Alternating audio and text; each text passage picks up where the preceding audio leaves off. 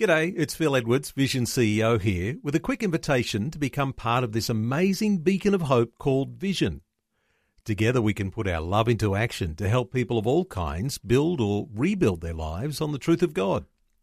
Please consider the part you can play during our upcoming Visionathon appeal, remembering that it's your support that makes Vision possible, including this podcast.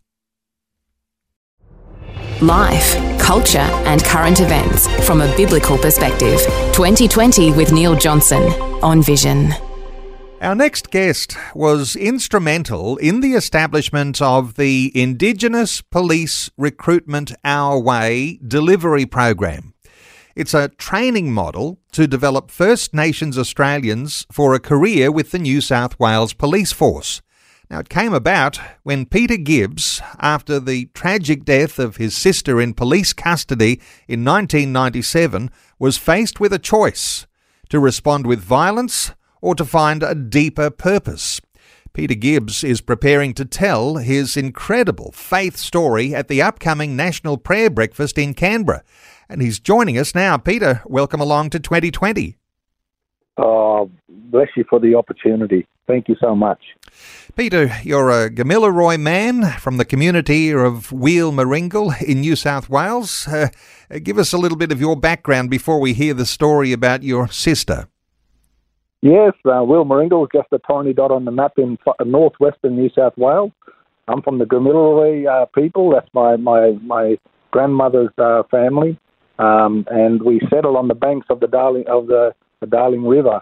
And uh, it's a very small little community uh, built on the back of agriculture. So all of my family, they're all of the shearers and fencers.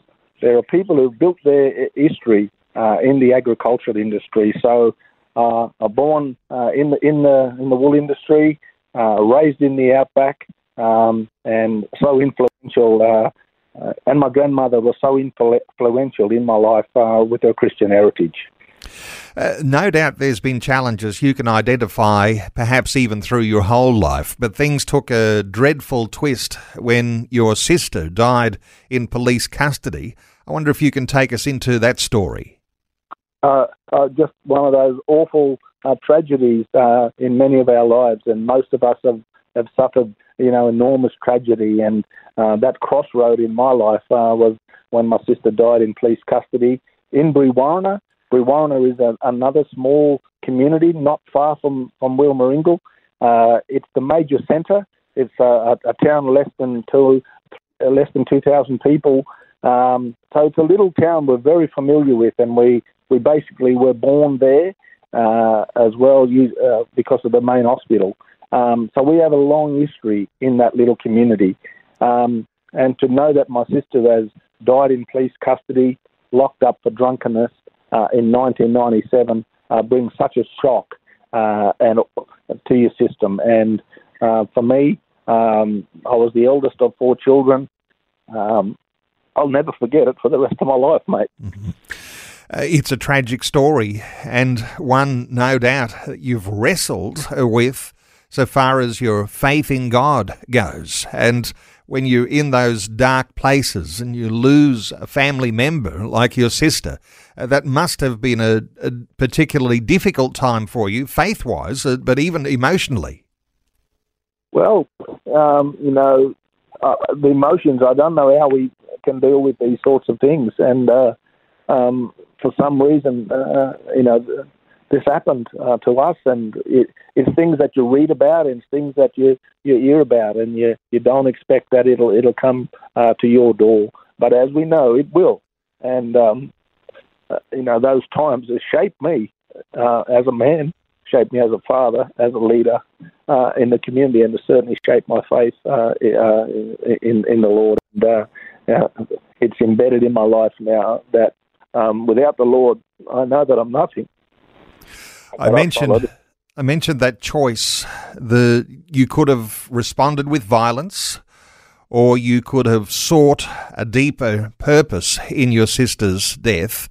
Uh, I know that a lot of uh, your uh, brothers and sisters uh, in your tribal background have decided to respond in some ways uh, actively and oftentimes uh, with violence as well. But but you've decided to seek a deeper purpose in all of that. I wonder if you can describe that for us. Well, it took it took a few years, and um, when we were confronted with that opportunity to, to you know, in many words, uh, I can still hear resonating in my ear today was to burn Brewarrina to the ground. And when my dad and I uh, decided that that wouldn't be the case for Fiona, after Fiona's death, that we would find something else, a more positive outcome from her tragedy. And we didn't know what that was going to be. But after a couple of years, it, it, could, it became really clear that I could assist Aboriginal people um, to become police officers, that we would get more Aboriginal police officers uh, into the outback.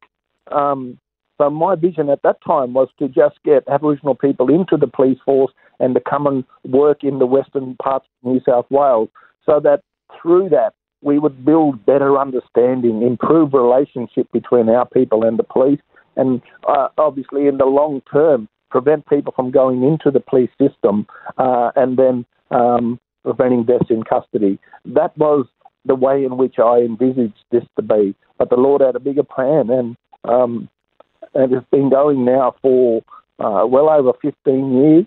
It took me 10 years to get it uh, to first base, but after that, it's just uh, blossomed, and it's now all over New South Wales, and um, with potential to go uh, uh, national. And we are very proud as a family, obviously, for what's happened with the, the IPROWD program um, but her legacy will never ever be forgotten. And an idea like that, uh, just coming from somewhere, uh, let's uh, let's assume I'm going to assume that it's a divinely inspired idea. But the formation of the Indigenous Police Recruitment Our Way delivery program, uh, this is uh, this is something you're seeing as, as something God given. Absolutely. Uh, but my little mind, would I think, and how would I actually have a faith that this could be realised? It's only God, and God is in everything um, with His hand on uh, my life. Um, and everything I've touched uh, since then, it's just been amazing, amazing transformation of my life, um, the amazing transformation in my family, um, and to be able to seek, seek forgiveness um, and to be able to forgive the New South Wales Police uh, is a process that I've gone through as well. And, you know, I'm a changed person um, because of what God has done in my life. And I wanted to be able to use that um, and to work to a, a, point of forgiveness of New South Wales Police. And I've done that. And it's, it's been an amazing uh, um, journey.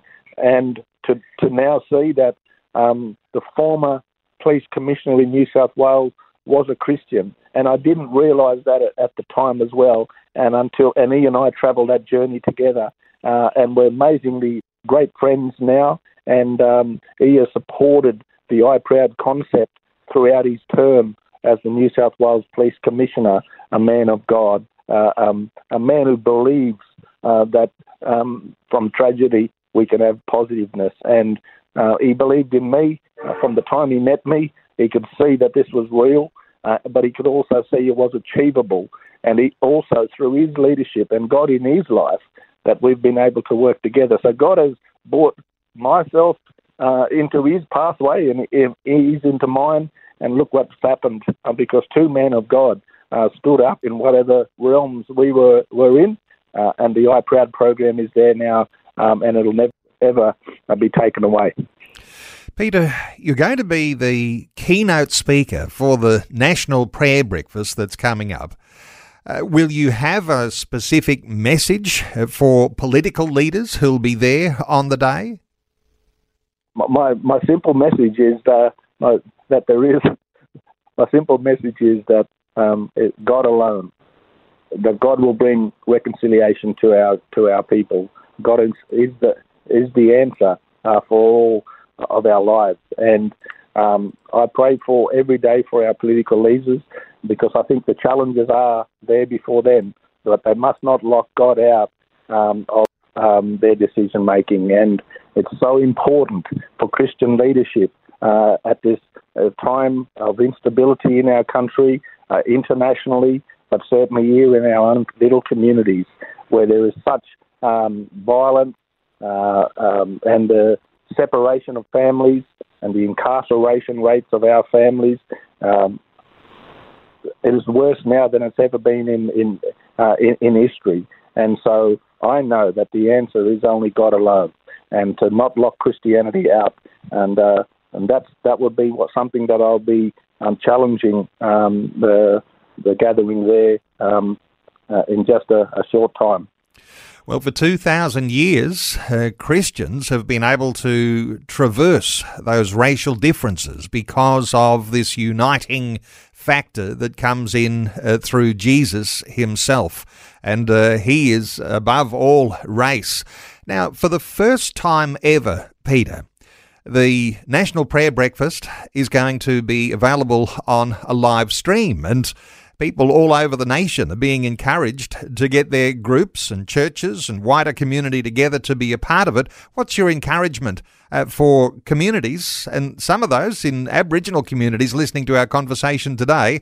Uh, what's your encouragement for people to actually live stream this big event that's going to be on? Oh, please, I take every opportunity. What a wonderful occasion that we can join up uh, virtually and we can celebrate what God has done what is what God is doing uh, uh, in our lives and in our country, and for our and pray for our political leadership. And um, this is the time that we can all join in. So even if it's virtually, but uh, if I've got a message, my message is that it is it's God alone and and um, forgiveness. If if you are dealing with unforgiveness, there is only uh, one way to be able to deal with that. I've tried everything to deal with the unforgiveness, and it was only through Christ uh, that I was able to deal with that. And, and I know that through the message that I share, um, um, I want that to come through. That um, th- that has been the, um, the most difficult time of my life uh, as a man, uh, as a father, uh, as a husband, uh, and as a brother. Um, and uh, without Christ, I would not have been able to achieve any of it. Without Christ, I am nothing. And I want that message to be loud and clear. Peter, I'm humbled, and I'm sure so many of our listeners uh, will be humbled uh, just hearing your approach to these sorts of issues. The National Prayer Breakfast is going to bring together members of Parliament, senators, and other civic leaders, along with people of faith within the community. And for listeners who want to be a part of this as a live stream event, uh, this is going to be on Monday, the 28th of November. It's the 33rd Australian Prayer Breakfast. It's to be held at Parliament House. It's on Monday, the 28th of November. You can register early for the live stream from Parliament House. The live stream will be starting at 7:15 a.m. Australian Eastern Daylight Saving Time. And the website to go to to register to be a part of the National Prayer Breakfast is nationalprayerbreakfast.org. That's nationalprayerbreakfast.org prayerbreakfast.org. Peter Gibbs, uh, going to be the keynote speaker at the National Prayer Breakfast. Peter, you're an inspiration. Thank you so much for sharing your heart with us today on 2020. Bless you. Thank you so much. Thanks for taking time to listen to this audio on demand from Vision Christian Media. To find out more about us, go to vision.org.au.